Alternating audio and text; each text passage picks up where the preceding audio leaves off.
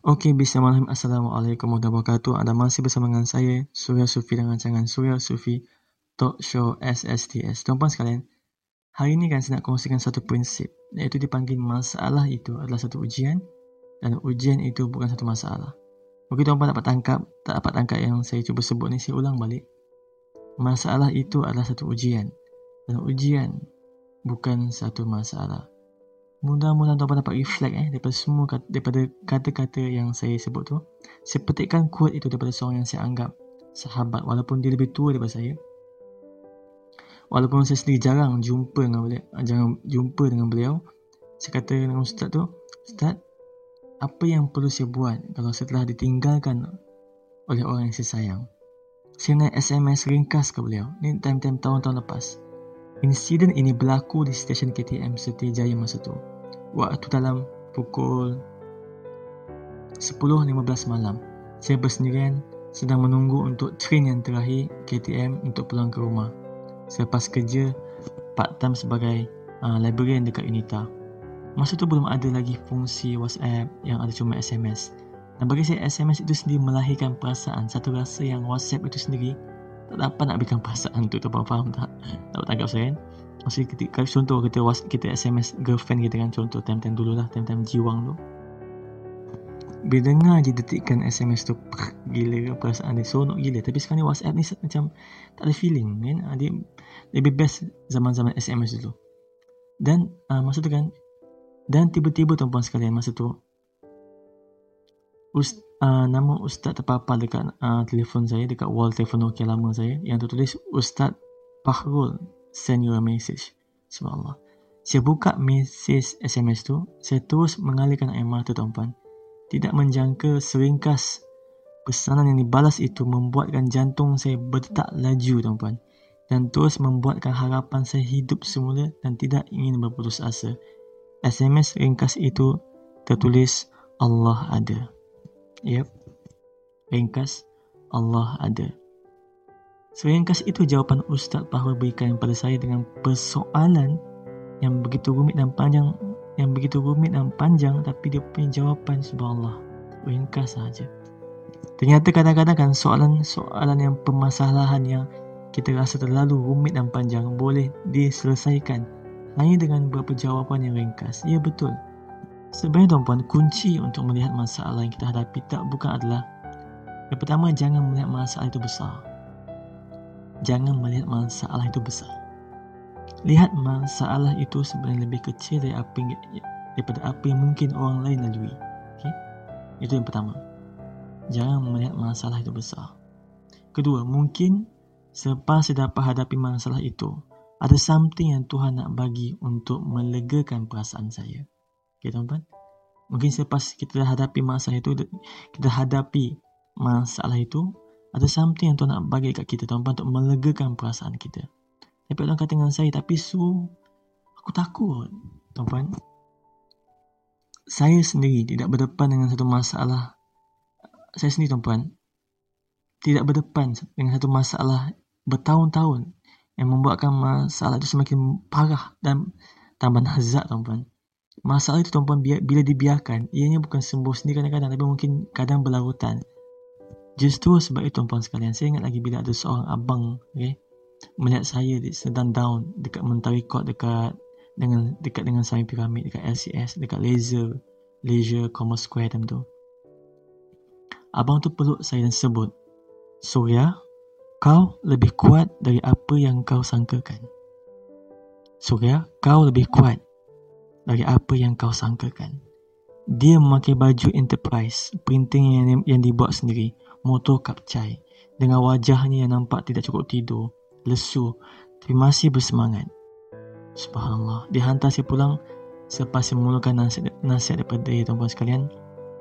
Dan ternyata hari ini, tuan-puan, beliau yang dulu cuma makan sardin saya, tuan-puan. Okay? Dengan sardin, lepas tu sewa rumah beberapa tak bayar, semua tu kan Mac Motor percaya semua sekarang ni sudah menerajui syarikat sendiri yang telah mencecah keuntungan lebih daripada 1 juta. Seorang insan saya kenal. Dia kata dengan saya, Surya, satu masa nanti abang akan ada wisma macam tu.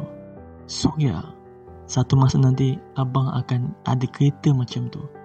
Sambil ditunjuk itu dan ini tuan-puan semasa dia teman saya untuk menghantar manuskrip buku saya ke PTS yang mana telah di reject tapi yang saya tekankan dekat sini tuan adalah semangat beliau ya Allah ya Tuhan kuat gila tuan sedangkan masa itu dirinya sendiri dan isterinya makan makan setiap bulan hanya sardin dan telur dengan motor yang kita sendiri jika lihat abang ni betul ke tak ni dah makan ubat ke belum ni subhanallah saya fikir sampaikan saya fikir macam tu sekali tuan jadi mungkin kan mungkin adakah kerana dia dapat melihat something sesuatu yang saya tak dapat lihat.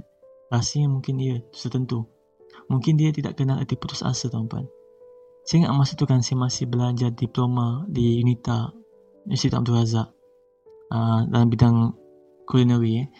Saya sedang handle satu program ceramah bersama Persatuan Islam Pemai dan masa tu Ustaz Nizam Kadir kata siapa saya yang selalu yang berkata time tu popular lah kerana selalu dia join dia selalu nampak dekat slot TV9 Halakah kalau tuan-tuan pas kalau tuan-tuan ingat lagi Halakah TV9 program tanya nak ustaz ketika ustaz tu sedang berceramah saya lihat diri abang tu bukan main laju keluar daripada ruangan ceramah tersebut daripada student lounge tersebut yang telah dijadikan sebagai uh, ruang untuk ceramah.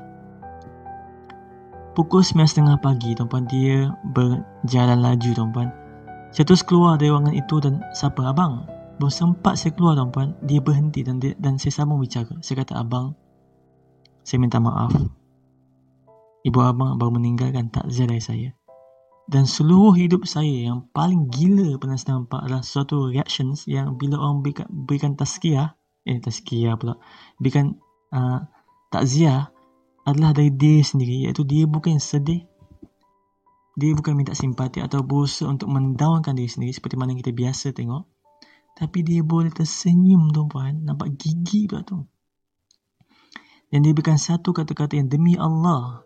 Saya sendiri masa itu tidak mampu berkata macam tu. Dia kata, Surya. Ini baru permulaan. Hah?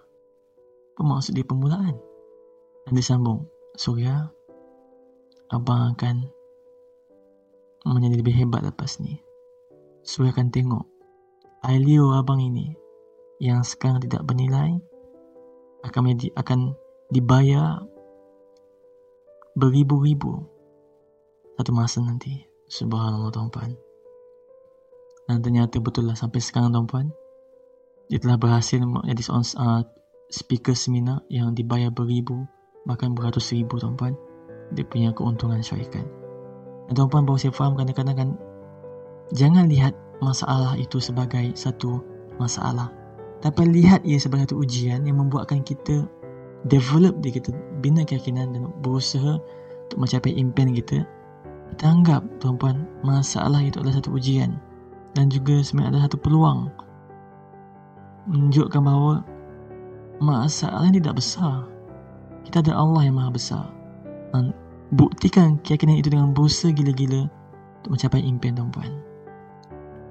Okay, the secret, the secret of our success is that we never never give up. Abang Wilma Man Killer. Kita jumpa insyaAllah. Kita jumpa pada podcast yang seterusnya. Saya podcast kali ini memberi manfaat, inspirasi dan semangat. Sila sharekan tuan-puan dan follow saya dekat podcast ini.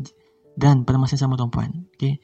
Jika tuan-puan belum dapat lagi buku saya tuan-puan, saya sangat sarankan boleh dapatkan melalui email kepada saya suryasufi@gmail.com S-U-R-Y-A-S-U-F-I-E-E-E at gmail.com ataupun 0164 133525 WhatsApp saya tuan-tuan insyaAllah kita tuan kita jumpa pada podcast yang seterusnya saya Surah Sufi. Assalamualaikum warahmatullahi wabarakatuh. Peace y'all